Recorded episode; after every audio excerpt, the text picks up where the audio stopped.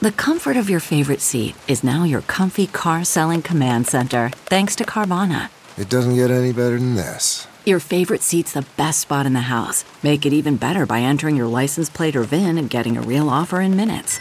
There really is no place like home. And speaking of home, Carvana will pick up your car from yours after you finalize your offer. Visit Carvana.com or download the app and sell your car from your comfy place.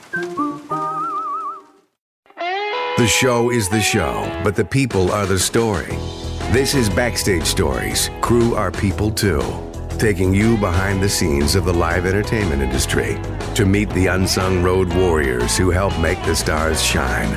Here's Ted Bird. It's episode three of Backstage Stories. Crew are people too. I'm Ted Bird and joined today by the executive producer of Crew Are People Too, Backstage Stories, Ghislain Arsenault. That's Ghislain Arsenault, not Ghislain Dufour, which was a small mistake I made in our very first episode when I misnamed the guy who actually uh, pays for the podcast and set the whole thing up.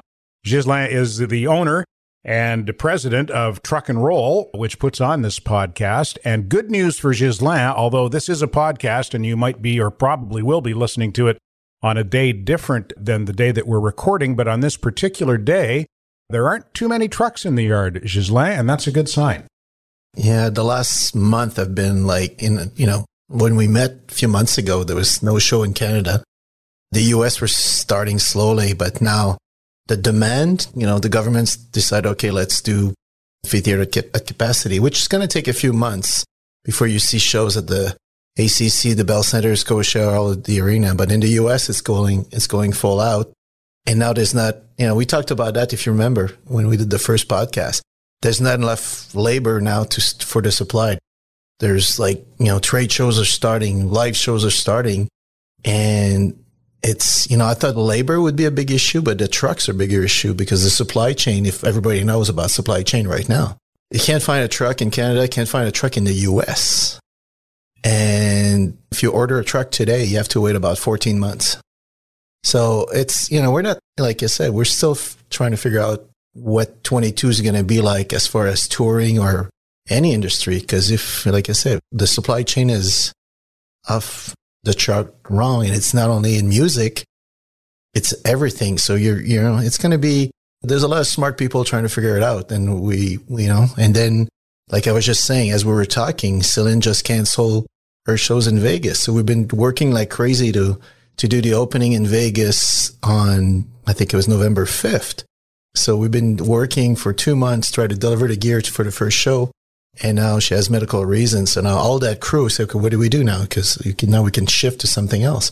So it's going to be, like I say, you know, we, we might try to, you know, do the borders are opening soon. We might try to go back to some normal, but it's going to be another while before we find out what normal is.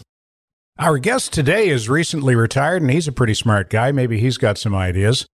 Terry DiMonte is a member of the Canadian Broadcast Industry Hall of Fame, inducted in 2021. He is a, a Montreal cultural icon as a longtime radio host, and he's the second best looking guy on Standing By, the Terry and Ted podcast.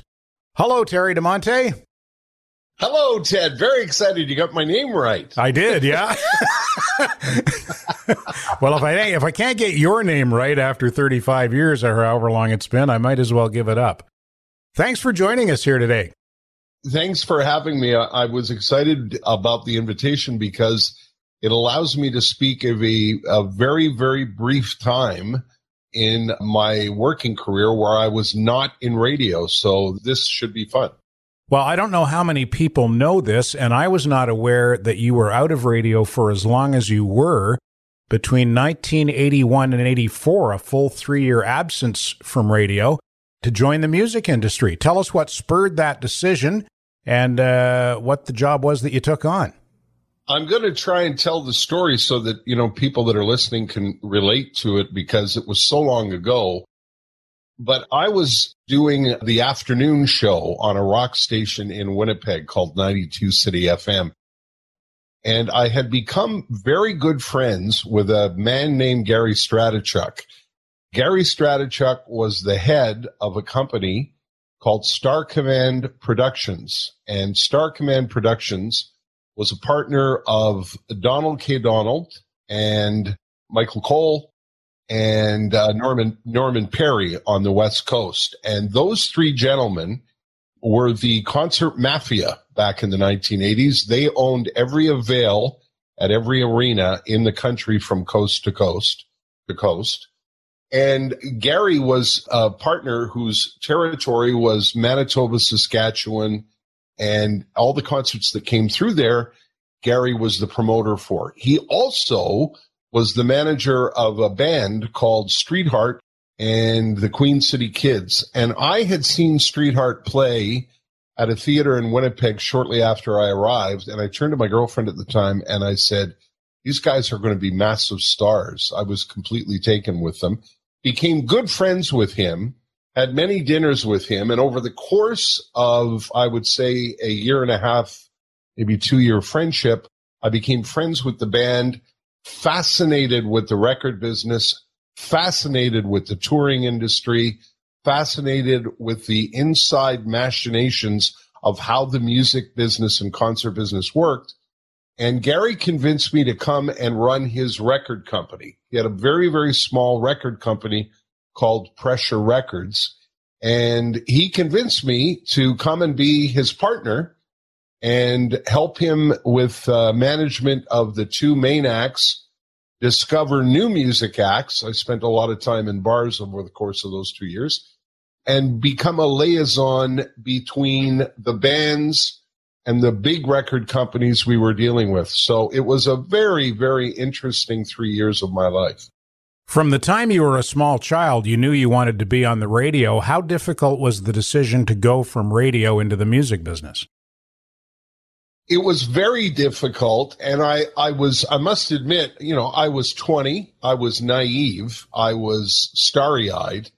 Anybody will tell you if you stand side stage for a show where 18,000 people are there you know once the lights go down and the crowd roars it's very very seductive. You can become quite taken with it quite quickly especially when you're 20 years old and I'm excited that we're going to talk today about the behind the scenes work that goes into it because Jesus Christ, nobody works harder than a crew backstage. And I learned that from the time that I, I began to work with the bands. But a long winded answer, not a surprise.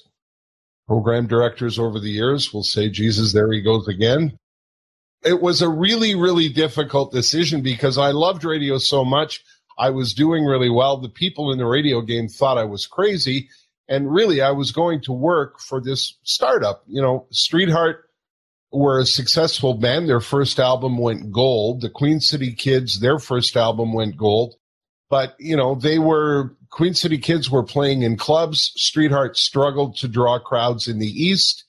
But I thought, you know, and Gary convinced me, we're going to grow this company you're going to see we're going to be the Clive Davis of Canada. We're both going to get rich. And I was like, okay, yeah. and we had one great year. The year that I joined, we had a great year. We broke even in the second year, and it all went in the dumpa, in the toilet. In the third year, we went bankrupt. Ghislain, you were nodding your head at some of the names that Terry was uh, rattling off as promoters. You're the same age as us. Do you go back as far as Terry does in the music business? Or work with Jeff Perry right now. I've been working for Jeff Perry from Calgary for the last 25 years. So he's, he's still like, he's doing amazing. He's doing like We Will Rock You, Let It Be, a lot of cover bands throughout America. It's a lot of those people you're, you're naming. It's funny because I started in 84 in the business. So by the way, like, you know, you're, we're about the same age. So you're finishing in 84. I'm starting. I'm doing more local with, with Donald Kay, you know, which we said we should do like stories about Donald, but you know, imagine Michael Cohl and you know Bruce Allen and Perry. Those all the the people that pretty much made you know live music happen in Canada. Those people, and it started probably late seventies at the Forum, and then you got the the eighties. But these people, some of those people are still you know making music, and their sons or family or children are now in the business too. So it's it's you know it's funny. It's forty years of music that we're talking about. I'm glad you said that, Ghislain, because I tell people that all the time. I don't think, for example, in Montreal, Donald K. Donald doesn't get near enough credit. Donald and Norman on the West Coast and uh, Michael Cohl. Michael Cohl changed the way the concert business was run. But if you look back at the early 1970s, when Donald K. Donald was doing concerts, these guys started the business in Canada.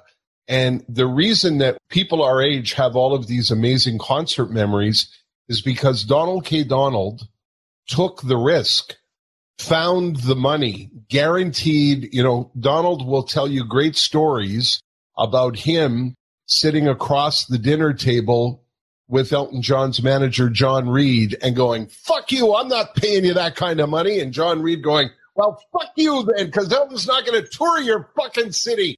And they, they would yell and scream at each other and they would come to a gentleman's arrangement and shake hands. And, you know, lots and lots of money would get exchanged in order for these acts to, you know, the managers of these acts made sure that the local promoter had to put a lot of money up up front so that these bands would come so that all the trucks that Ghislain has and all of the crews get paid for and arrive the night before and all of that stuff.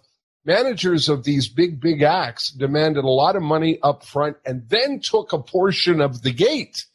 So the reason that so many Montrealers and in Toronto, you know, so many Torontonians, all Canadians all across the country have this rich experience with concerts is because of really three or four men who had the vision to bring shows to the country and had the balls to gamble. You know, they gambled a lot of nights on acts and got stuck with a lot of bills and a lot of empty seats. Not every act is Elton John or Aerosmith. You know, there there are nights when you know you take a, a risk on Dickie Doo and the Don'ts and you don't do so well.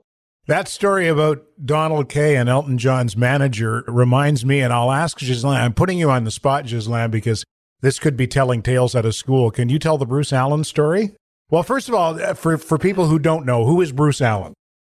Bruce manages right now Michael Bublé. He's from Vancouver. I think, you know, a lot of the bands from Vancouver, I think Loverboy, Anne Murray was with, with Bruce. Like he, he's an icon in, in the BC area. And like I say, you know, he's been running Michael Bublé's career now almost full time. So Bryan Adams also. Yeah. So just, you know, you, you think Vancouver, you think he's a big hitter. So I'm, I'm seriously, I'm working for Bruce for a lot, for at least 10, 15 years. And we're in Toronto, we're having dinner and we sit and he looks at everybody, he looks at me, he's like, I don't know you. You know, you work for me. I say, yeah, that's a good thing. so, so he said, it's a good thing you don't know me because you haven't screwed up yet. So it's it's kind of, but it's it's true. Backstage, sometimes you just do what you do. A lot of our crew, we just like you see familiar faces. Some people like. There's a good story. I, I mean, if I, if you may, I know it's oh, about. Absolutely. I know yeah, it's yeah, about. Terry today, no, but it's not. It's a freewheeling conversation. It's you know what I was really impressed with Pink on the last tour. Pink had a book of a picture of everybody on tour with their name, and she would learn everybody on production from the truck driver, the bus driver, catering. She knew everybody. She would walk and she had her two kids and a nanny. She would walk and as she walked, they get there in the afternoon. She could name everybody on her tour and you're talking over a hundred people.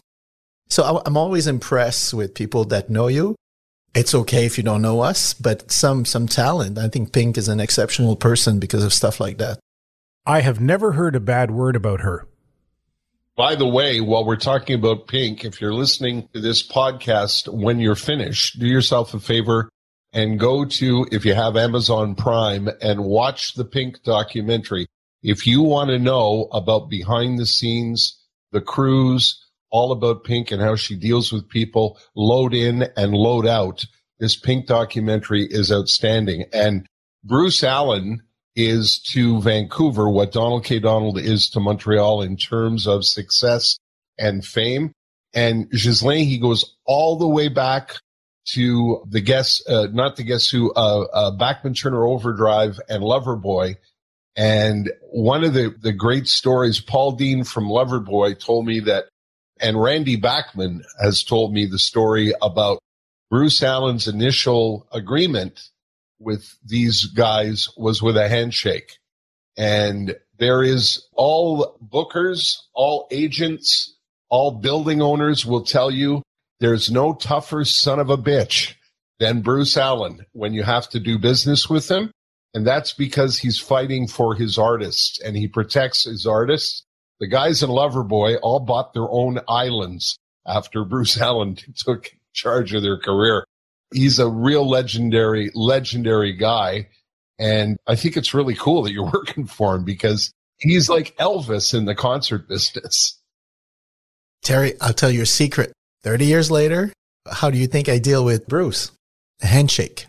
I've been working with him. We write stuff, we write emails, but at the end of the day, a man of his word. I hear uh, hear those stories all the time. Freddie Turner from BTO told me at a lunch one day in Winnipeg that he was a little concerned at first because Randy and Bruce had this deal. And Bruce just said to him, listen, you're going to get a weekly salary and you leave the rest to me. And years later, Fred Turner's biggest problem was he didn't have to work anymore. They were involved in commercial real estate and all kinds of investment. Bruce Allen made all of those guys wealthy beyond their wildest dreams because, you know, I mean, they wrote the songs and they did the touring, but Bruce managed the money and managed their careers in such a fashion that, you know, they're wealthy beyond their wildest dreams. And that's rare in the business. You hear more stories about bands that get taken by record companies and bad managers. And I love the fact that Bruce Allen still looks you in the eye, shakes your hand and says, deal. This is the way we're going to do it. And then he honors that. It's remarkable. And he, he surrounds himself with people like that too. Like some of the best people, like, you know, Dean Rooney. Dean Rooney's from Brandon, Manitoba. It's funny about the Manitoba connection in music sometimes, eh? And, and Dean worked for, uh, for Bruce many years and he's an amazing person. And I think that's what happened. You know, you're surrounded with, with people like that and also the artists and all that it becomes, you know, it's an amazing family when it's a good family. I'm sure there's family that are dysfunctional like anything else in, in the world, but when you get into a good family, it's very special. Yeah, especially in that business, you know, there's there's a lot of money flying around. Ghislain will tell you there's a lot of money flying around in that business, you know, whether you're dealing with the lighting guys, the people that truck and roll the the stuff in and out of the buildings and you know, I've been backstage a couple of times when they're doing what they call the settlement at the end of the night. And I had to keep myself from going, holy shit, that's a lot of money on the table. you know, because they're, they're doing cash and they're doing cash settlements. And the road manager of the band is arguing with the local concert promoter and the local concert promoters guys going, I'm not fucking paying for those sandwiches. And, and the road manager of the band is going, you have to pay for those sandwiches. I'm not paying that bill. And there are stacks and stacks of money on the table. And the first time I saw it, I, you know, like I said, I was wise enough to keep my mouth shut, but inside I was going, oh my God. so the money disappeared. The cash disappeared now because everybody's tapping or it's all credit. So, but it changed. But the settlement's still there because there's crew, there's the rider, there's catering, there's like, so I'm sure there's still good conversation. But you were talking about, imagine the money that you're, you're talking about 30 years ago with Al Helton. Like, imagine the, the money today because the tickets used to be 50 bucks. The tickets are 300 bucks now. That's true, Gisley. There, you couldn't stack the money high enough today on a table. I, I never even thought of that. But, you know, my point was with all that money kicking around, there's a lot of shysters around and it's so rare.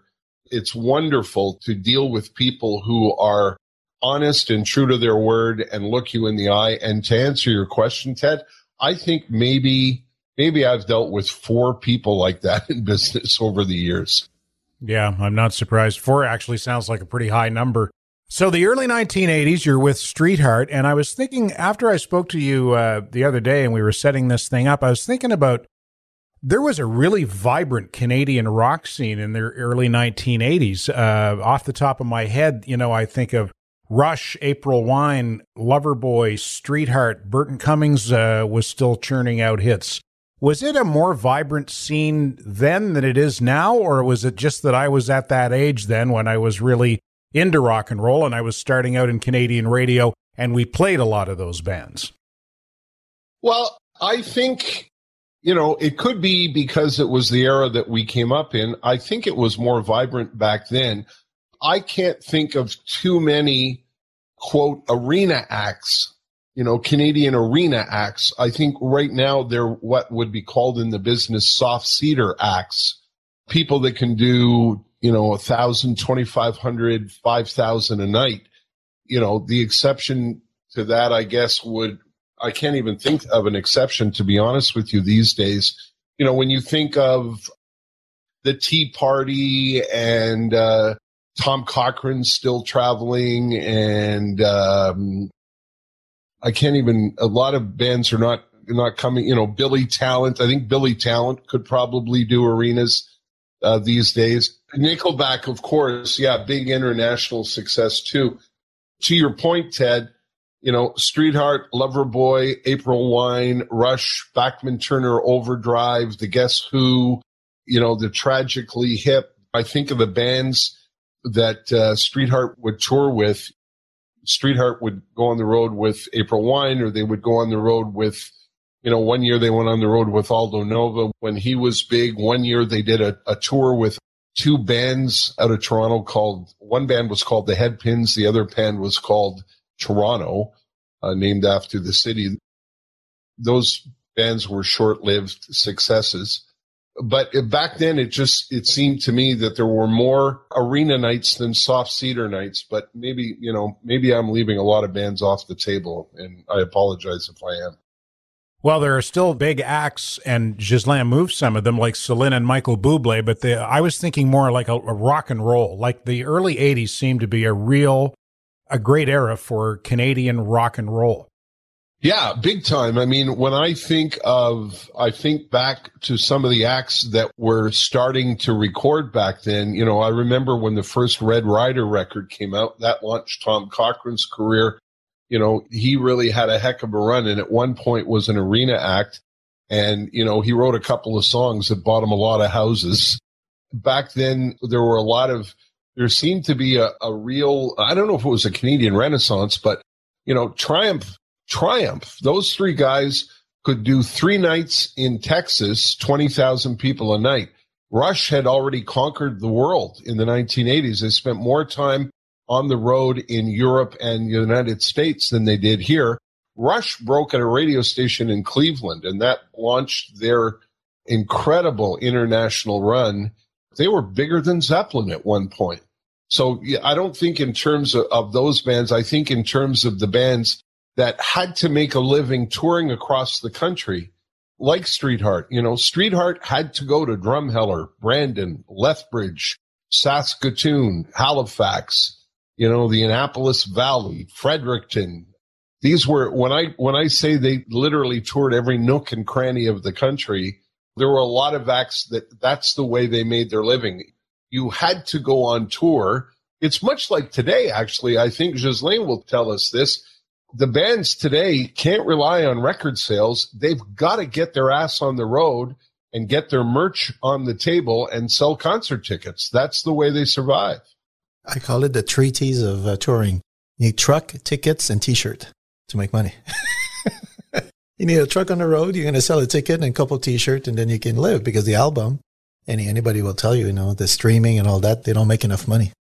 They don't, eh? So whatever revenue they get from streaming doesn't compare to what they would have received from album sales back in the day.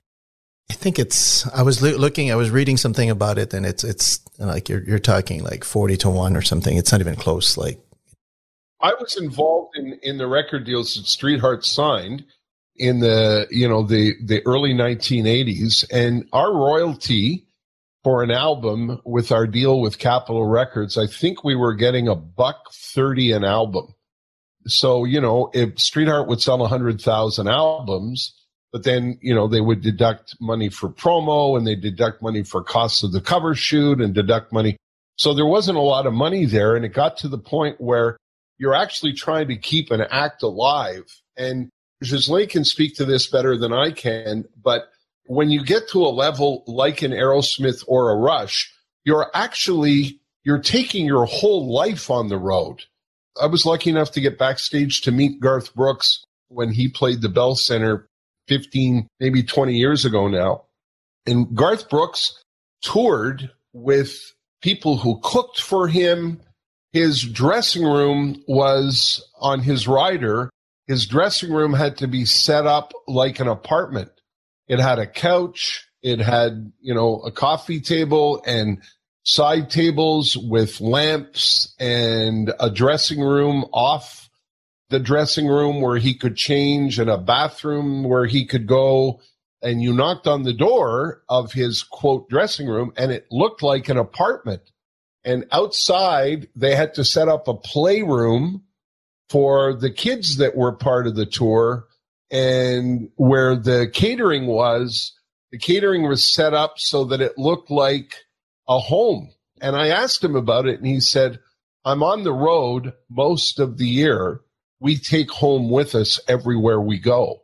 And the logistics of setting that up and getting that from city to city on a nightly basis, it's astonishing when you think of the logistics of moving it all.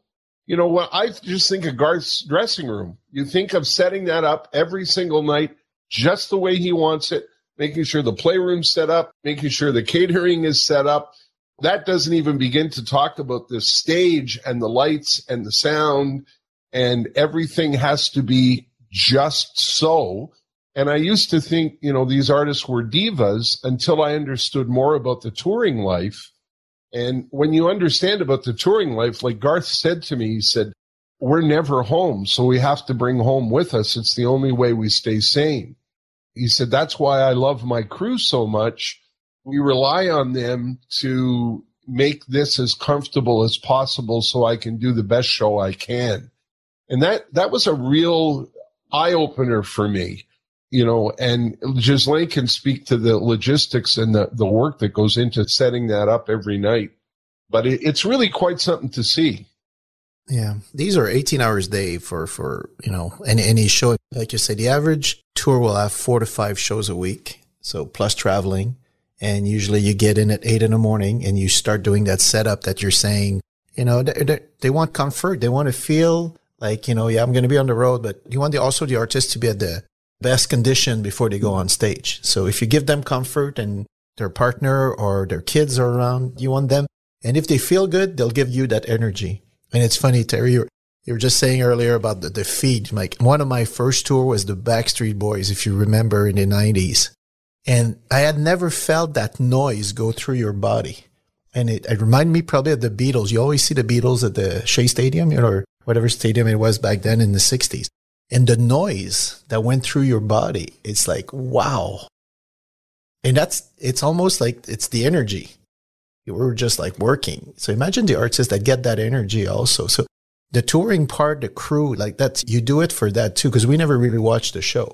We just stand, you know, like you have a, some of the drivers they get up around nine o'clock at night so you catch maybe sometime like you know a couple of songs here and there but th- that noise it's just like a drug almost i was going to say it sounds intoxicating yeah like i said you, you get it's it's communication between production and, and everybody else. It's you know making sure it's it's about discipline.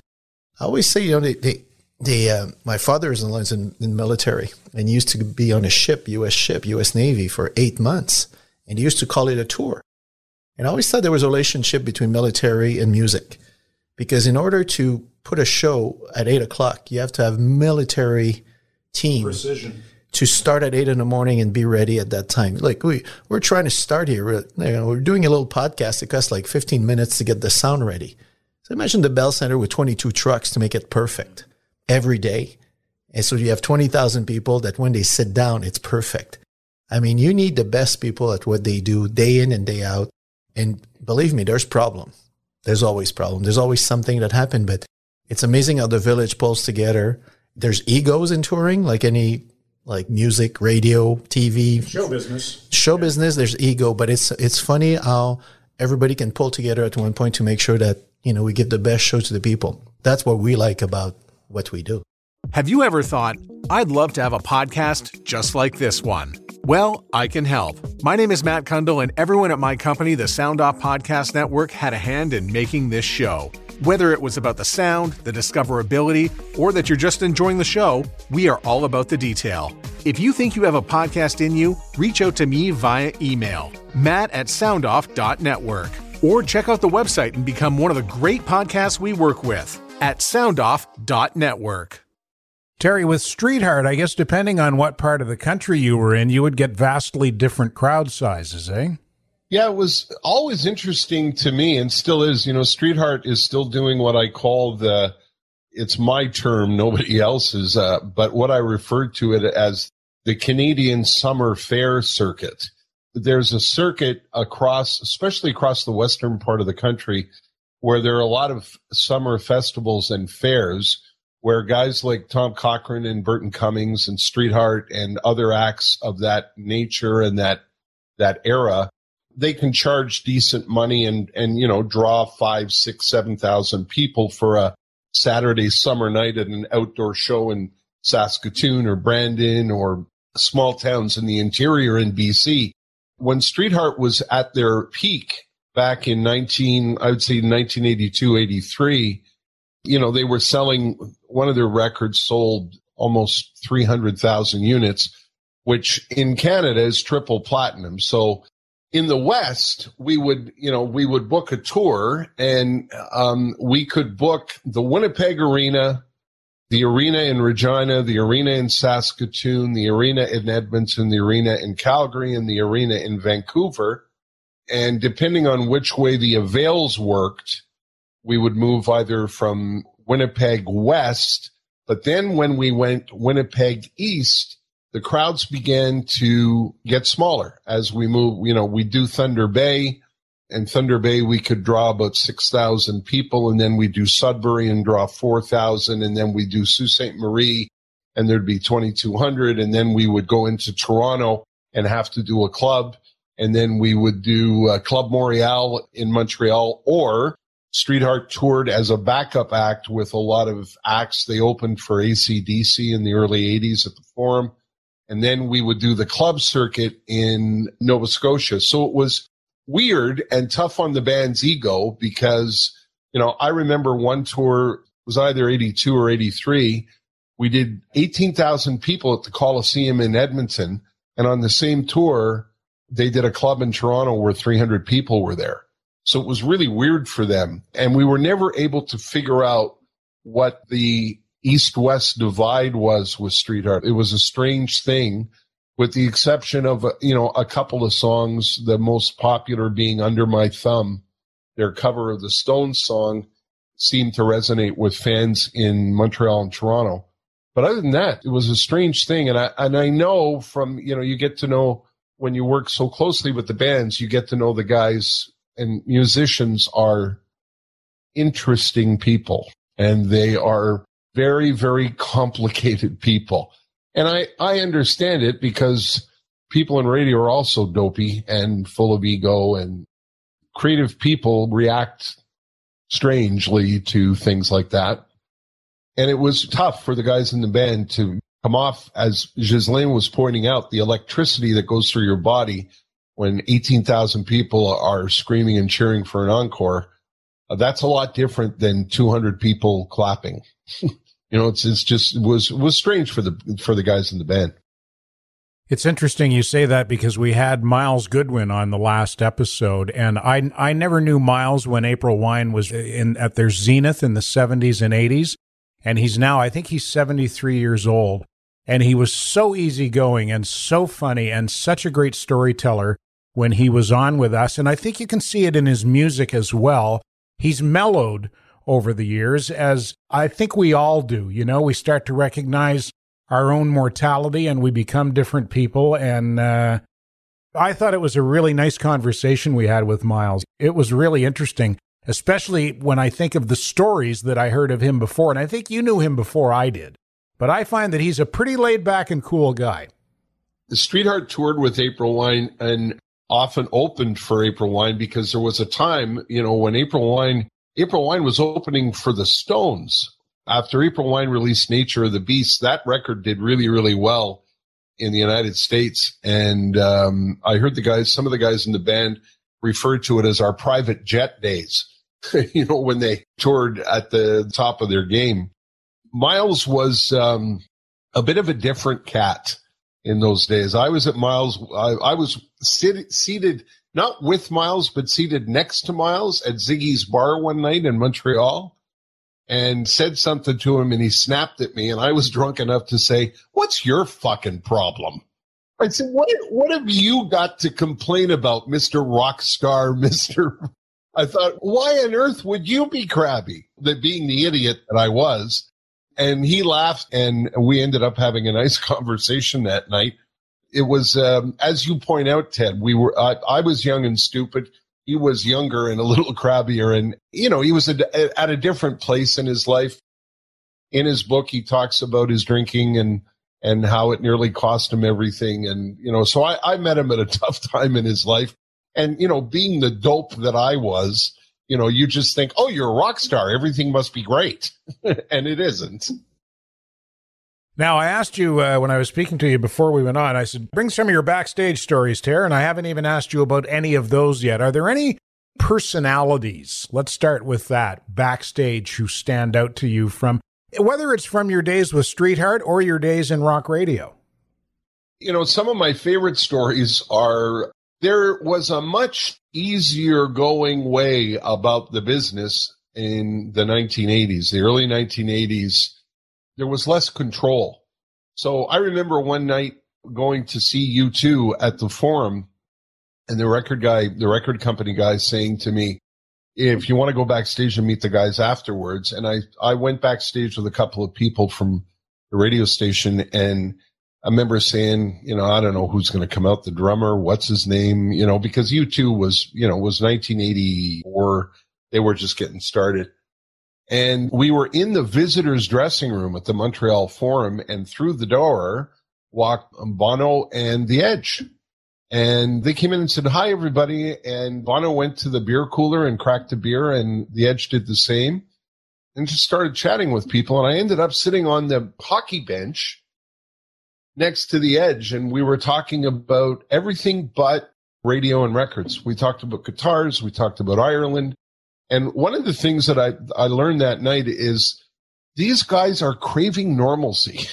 The guys that are on tour who are being worshiped every night and people are screaming for their pictures, if you end up sitting next to them and talking to them like a normal person, I was asking them questions about the towns they were from, and he was asking me about what I did in my spare time. And we were talking like sort of interested cats, you know, we're just sort of having a conversation and, and it always sticks out to me because when you think of U2 now today first of all they wouldn't do backstage things like that anymore and second of all you couldn't get near them if you could get near them you'd find them to be very nice but in this day and age you, i don't think they would meet anybody backstage i was lucky enough to work for U2 on the last tour remember they they were actually rehearsing laval at the uh, the Place Place Bell. Oh yeah. And of course, it's a hockey game. The Rocket are playing. They said, just now you got to take out 25 trucks tonight, the game, and then bring them back because, you know, we have to stop rehearsal. So just for one night. So we make it happen, 20, try to find 25 trucks for 24 hours. And I get there. What changed, I think, Terry's first is security. I think 9-11 changed everything for us coming in and out of a building. We, I used to walk in like a building, like I used to own the place. Now I've got to go to a metal detector. I got to show ID. I've got, if you don't have your backstage pass, you're just not getting in. So that changed a lot. But I was there when they were loading out and it was fun. It was fun because yes, they were like, they, you know, I, I saw Adam Clayton come out in his bathrobe and it was just like talking and Jake Berry, who's still their their manager, production production manager, is an amazing person. So Jake was like, okay, because you know the limo was blocking all the trucks, and we can't do nothing until they're out. And it's there's not even a show; we're just doing rehearsal. But they, they were still seriously still the same. They're very nice. They were talking to everybody. They came out, they took the time to talk to their crew and all that. And there was not even a concert that day. It was just rehearsal. So they're still the same like 30 years later. Yeah, I'm glad to hear that, Ghislain. The, the only thing, as you point out, that's changed is it's for sure post 9 11. And also, as you get to become the kind of stars that they've become, it's more difficult to manage. And I understand that. And I, I love hearing that story that despite all of the things around them that have changed and grown, that they've kept their feet on the ground. And that doesn't surprise me because of the, the kind of people that they were when I, when I first met them. And you, you know this, there, there's nothing to be gained by being an arsehole. I think a lot of young artists get a little bit carried away with themselves. You know, I've been backstage when seen guys yelling and throwing things and you quickly walk in the other direction. Most professionals don't behave that way. And the, the other thing that I don't know if it still exists anymore is, and I won't mention the bands, but what was stunning to me for the first couple years that I was in the business and we would go on tour, opening up for other acts. You know, Queen City Kids was a band that we had success with and they by and large were opening shows for headliners. And I was always stunned by some of the things that I learned about, for example, backstage passes being treated for sexual favors. And there was a particular big British band that toured in the 1980s that I, I happened to be backstage for. And during the drum solo, the guys all disappeared beneath the stage and it was quite a long drum solo. And I expected to see the guys run out from below the stage. I thought they would run out and pour water on their heads and get their towels. And I waited and I waited and I said, where are the other guys? What is there a room under the stage or like what, what are they doing? And the road manager said to me, they're busy.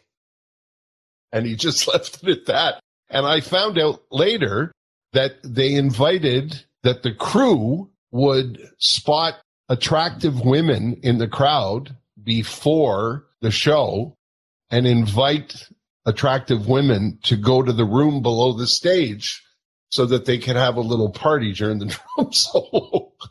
and I thought, ah, world of social media, world of social media, that's changed a bit. Yeah, I would imagine that probably doesn't happen much today because like you say, with iPhones and social media, that's not a good idea. Probably doesn't happen anymore. But that's one of my what the hell is going on backstage stories. You told me a backstage story once. I'm pretty sure it was you. And again, I, and I won't, I won't name the artist. And I've heard a couple of these stories where it is announced in the corridor backstage that when so and so comes out of their dressing room, you will not look them in the eye. Have you experienced that too, Ghislain? Absolutely. Yeah. I was invited by, and this is another era, I was invited by Polygram Records to go see Sue Medley in Winnipeg. She was opening for Bob fucking Dylan. And I was backstage at, you know, I, I don't know what it's called now. I think it might be called, like you, you probably know better than I. It was the equivalent to Place des Arts in Winnipeg. I think it might be the Burton Cummings Theater now and just an absolutely beautiful area backstage, much like Place des Arts, quite beautiful backstage, very, very comfortable. And I'd seen Sue Medley and was quite taken with her. And I was, you know, I had an all access pass. So I went backstage and I sat on a couch and I was waiting for the invitation. I knew enough to give her time to freshen up and de stress from opening for Bob Dylan. And as I was sitting in the in the couch, guy came up to me and said, "Move." And I said, "Excuse me?" He said, "Move. There's nobody to be here in the hallway when Mr. Dylan is walking down the hall." I said, "Fuck off." And they actually they physically moved me. And as they were moving me, they were barking at everybody backstage, security people, catering people. No one is to look at Mr. Dylan as he walks to the stage. I thought to myself, you know what? Go fuck yourself.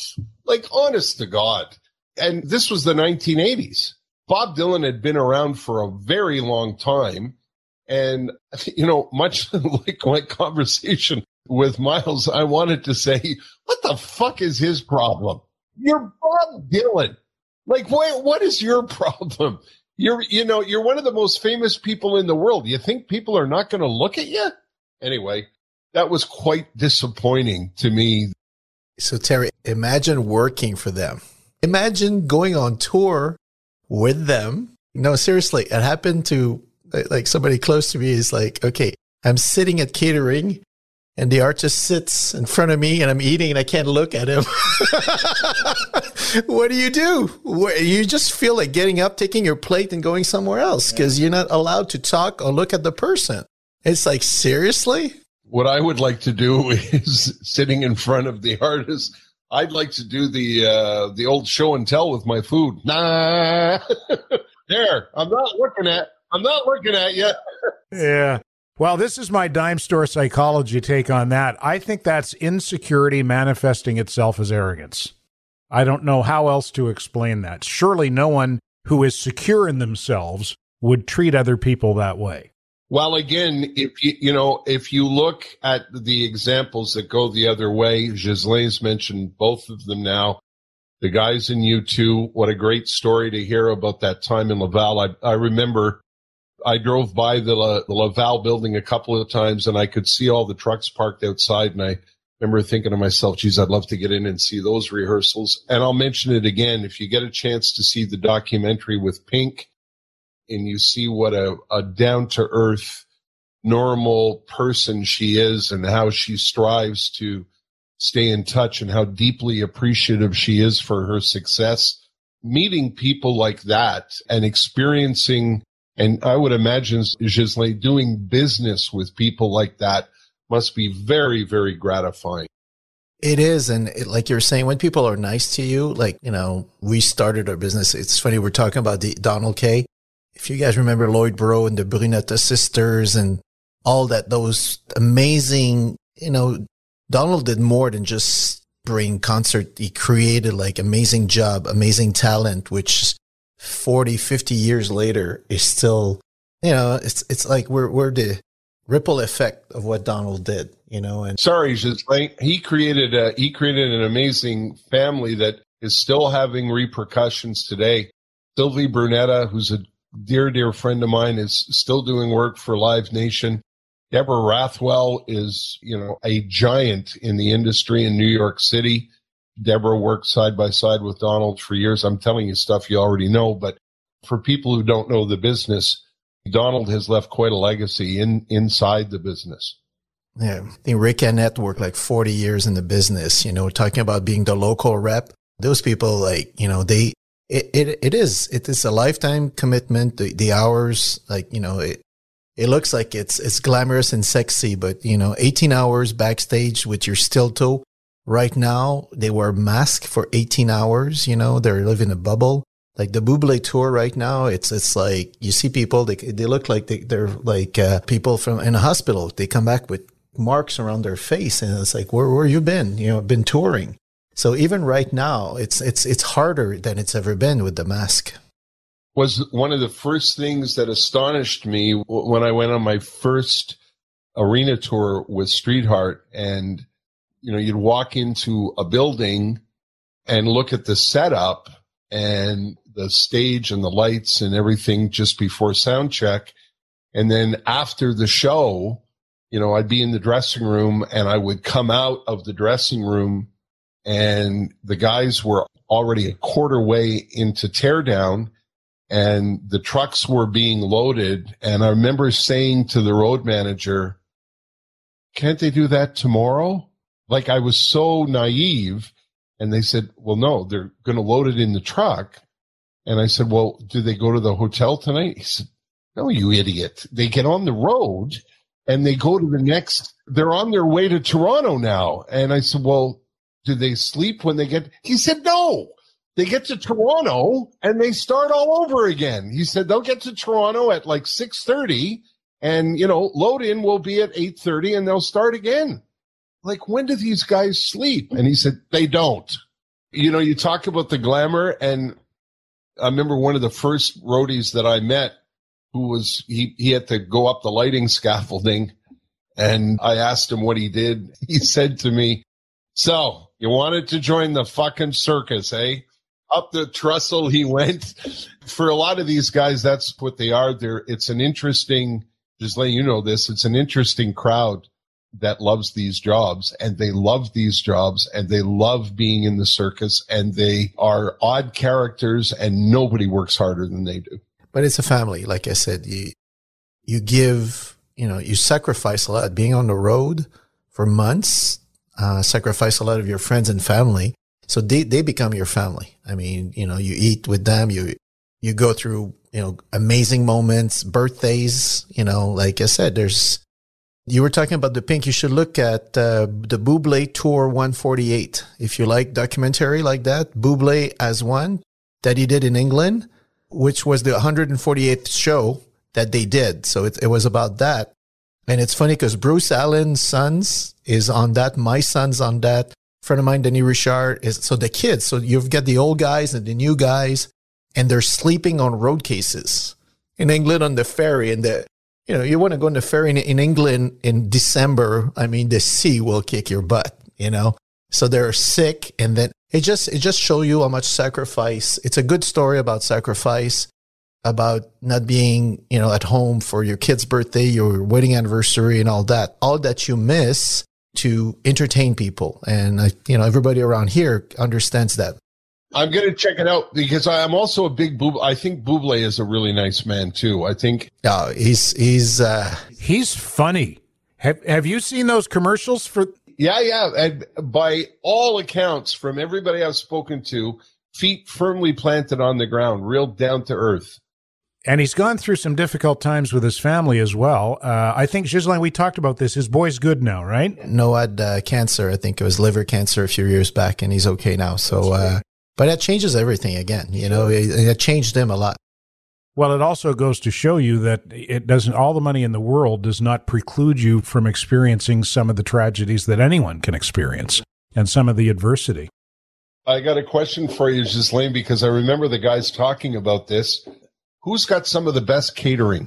Oh, the uh, Steve. Steve's with me. Steve, Latitude 45 in LA. I mean, I, I, I, you mean the band or the actual company? I guess people will relate more to the band. Bands pick certain companies because, like, I remember the crews going, "Oh yeah, I'm going to work for da da da," and they their catering is always amazing. For me, it was Cirque du Soleil. Cirque du Soleil, I think, had the best food. We're going to bring in Steve Collard there. He's on the road uh, a lot with the guy, lead driver, right? If I get that right, yeah, he's one of the leads, lead drivers or the lead driver for Truck and Roll.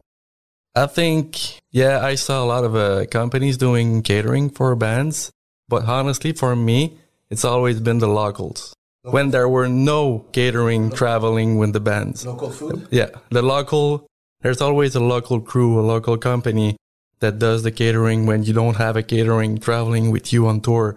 So when you get to, let's say, Montreal, there's the crew that comes and the local crew do their stuff and do their, their food for local. So it's a lot, it's always a lot better. So you can experience different food. I uh, experienced that when you go on tour and you have a company on tour, you, you'll always come back to the same food. so for you, Steve, it's less about the band than where you are, than the location, eh? Yeah, it was most about that, but I'm not really a food guy, though. Uh, I don't remember that. I'm really, I'm really simple, but that's what I like the most is experience the local stuff. I'm as big as you, uh, Terry, so I'll tell you, big top Cirque du Soleil, because those athletes burn so much calories that they have a chef on the catering doesn't stop at Cirque and they're big top. So they need to train and they burn calories a lot. But it's too healthy. They actually have to carb load. There was a mix. It, they're very healthy now, but you said I've been around for like 20 some years. So I remember there was a Cirque at the Master Saucier. They used to make the best sauce. Like they got this guy from Europe to make sauce. But Cirque for me, Big Top, Cirque du Soleil at the best. Like they had their own trailer. Like we had two trailers, I think, even because they would turn it into a kitchen. So for me, Cirque, Big Top food, that was like, yeah, like that. It was probably good because they were staying at the same place for like more than a month. So they were probably able to buy the food locally and have time to, you know, to do different stuff. Yeah, so Big Top. That would be my first pick. If you're going to go see Cirque, go to Kitchen at, uh, at a Big Top Cirque. Oh yeah, you could like as just as someone who's going who's attending the show, you can go to the no. Uh, no? no, just Joe. It's just for the crew. Oh really? Eh? Okay. Well, I'm gonna have to call you and get you to put in a good word for me. Well, it's good because you used to visit, you know, to plan, you know, to plan move. How was the food on tour back in the day, Ter? It's funny that Steve mentions that because you know Streetheart wasn't Streetheart wasn't big enough to have their own catering company with them, so it, it did depend on on where you went, and also the much talked about riders were important. The things the guys wanted in the dressing room and the things that they wouldn't didn't want to have to eat on uh, tour. You know, the guys had some guys had dietary restrictions, and back then it wasn't as you know it wasn't like today. Nobody talked about gluten free back in 1982, but um, the, the it depended on where you went. And what I what I have a real strong memories of is most of the great food was out west because in Winnipeg and Saskatchewan there was a sort of a Ukrainian influence. So there was a lot of you know heavy, especially during a winter tour. There was a lot of pierogies and, and stuff like that. When you got to Alberta, of course, what they wanted to display was their finesse with their beef. And then in Vancouver, there was a lot of often really, really good Asian food. So touring across the West with Streetheart was fun. I have a good story. I got a driver been working like with us for 10 years and Bryan Adam calls like, oh, you're going Adam. I'm not going with Bryan Adam. Okay. Why? He's vegan. So I don't eat vegan. I need meat. I, am not going to go vegan for two months. You mean he won't let the crew eat meat? Well, the tour was vegan. That's that's it's it was pretty vegan. So anyway, you say I don't want to go on that tour. Give me a give me a give me a carnivore tour. yeah, uh, McCartney is like that. McCartney McCartney will not. Apparently, when you tour with McCartney, there's no kind of you know the only protein backstage is tofu it's hard to move those road cases 18 hours a day on fucking tomatoes. So I understand that. Can you imagine the three of us going vegan for two months? Yeah, let's go. I'm, life's too short. Here's 10,000 pounds of equipment to move. Would you like a salad? Yeah, no kidding.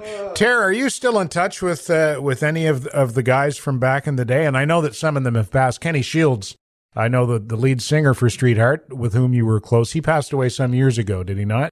Yeah. Yeah, he passed away three years ago. Kenny and I were very, very close. It was an awful, an awful loss. I'm in close contact with Jeff Neill, who's the guitar player, and has become kind of the uh, the legacy of Streetheart is in his hands. He's, you know, he's the keeper of the the name, and they've got some new songs coming. Apparently, I'm in touch with the guys. I just had a nice Zoom meeting uh, a couple of months ago with the guys in the Queen City Kids, who uh, thankfully are all still with us. And I keep in touch a little bit with some of the people, the road managers, and some of the crew members from back then, but it was such a long time ago. And I'm no longer in touch, haven't been for years with their manager, Gary. That was not a relationship that ended well. So I haven't spoken to him, but there are a lot of there some of the people are gone you know unfortunately. The i had a really nice friendship with Deane Cameron who was the president of capitol records. He was our artist and repertoire guy when streetheart were making records for capitol in the 80s and we lost him a few years ago. So a lot of people have um, have left the party and and some people we've stayed in touch with. A lot of the guys you know the guys in in the queen city kids John Donnelly is now an event guy out in British Columbia. Alex Chowacki, who was the main guitar player, he became a commercial real estate giant in Vancouver and now lives on Vancouver Island.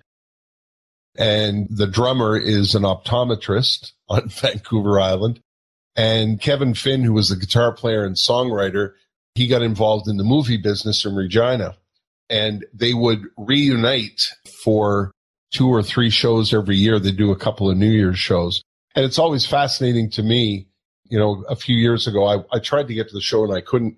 The Queen City Kids uh, were doing a New Year's event in uh, in Winnipeg for New Year's Eve, and they sold five thousand tickets. Five thousand people turned up for that show.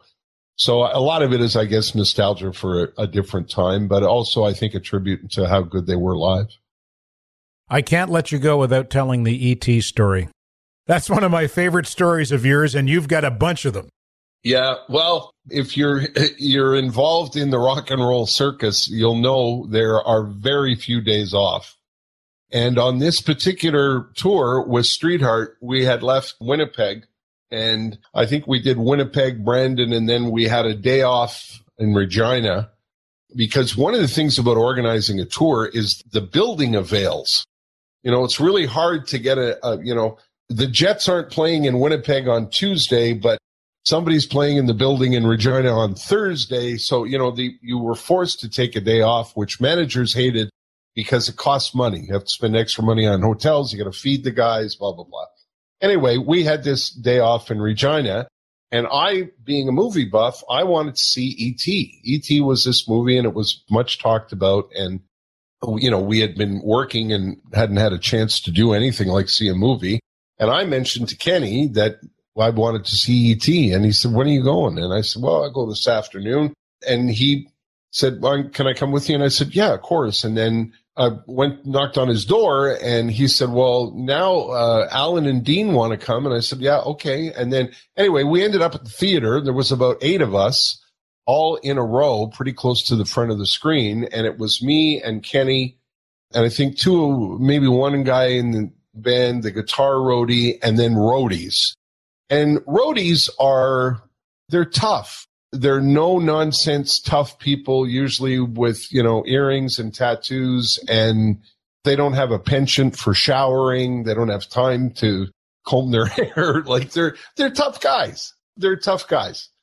And so we're watching this movie. And if you're familiar with the, the movie, at the end of the movie, the premise of the the movie ET. I feel stupid even saying this, but it's like a boy and his dog, and you know the kid standing in front of the monster saying goodbye, and I cry at the drop of a hat. Uh, like I, I cry at phone commercials. I open birthday cards and go, "That's so nice, thanks." You know, like I, I just, I'm an easy touch for the tears. So the kid is looking at the monster and his eyes are filling with tears and he's saying to E.T., I'll be right here. And the monster is begging the kid to say, and I'm thinking, oh my God, I'm going to cry. And I think to myself, I can't, I can't cry in front of the crew. I can't, I can't cry in front of the crew. I'll never live it down. So I begin to pinch the inside of my legs like I grab just right by my balls and I'm pinching my legs like this. And I'm thinking, and meantime, it's getting worse on the screen. Stay. And the kids are hugging the monster and the kids are crying and I'm pinching and I finally can't take it anymore. And you know, when you're trying to stifle a cry and your breath catches and I ended up doing this and I burst into tears, and Kenny began to cry, and then the roadies began to cry, and there was like this rock and roll circus all in the front row going, this is the fucking saddest movie I've ever seen. And leaving the theater, of course, Kenny said, we will not speak of this. I said, I get it. I get it. Thanks, Tara. That was really good. That's as well as you've ever told that story, and I've heard it a few times. But I thought it was one of the group. I thought groupies. I thought it was one of the roadies that did the.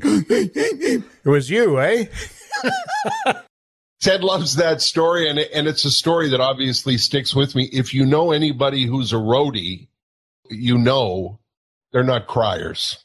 right? I've seen roadies drop like hundred pound lights on their toes and go, ah, fuck. and you and Mrs. still watch ET and still cry, right? Yeah, I I still to this day, I, it's one of my favorite movies, and to this day, I, I can't. When my my wife and I were first getting together, she said, "Have you seen ET?" I said, uh, "Yeah." and she said, "Let's watch it," and I said, uh, uh, okay. and of course, you know, the both of us were crying at the end. She won't even let me do. Every once in a while, I'll go, I'll be right here. And she goes, stop it. Tara, thanks for doing this. This was a lot of fun. Yeah, I, I hope I, I hope I didn't bore anybody because it was a, it was really great fun. As it was a real a real pleasure to meet you. Same here. Same really, here. really nice to meet you. I'd, I'd love for us to have dinner one day. We probably got some fun stories about the same people. The same families, yes, for sure. Yeah, Yeah. I was really really glad Ted asked me to come aboard today. It was fun. Well, we really appreciate it. Thank you. You've been listening to Backstage Stories, Crew Are People Too. Produced and presented by Truck and Roll. Specialists in concert and entertainment transportation. The road is our stage. Visit truckandroll.com.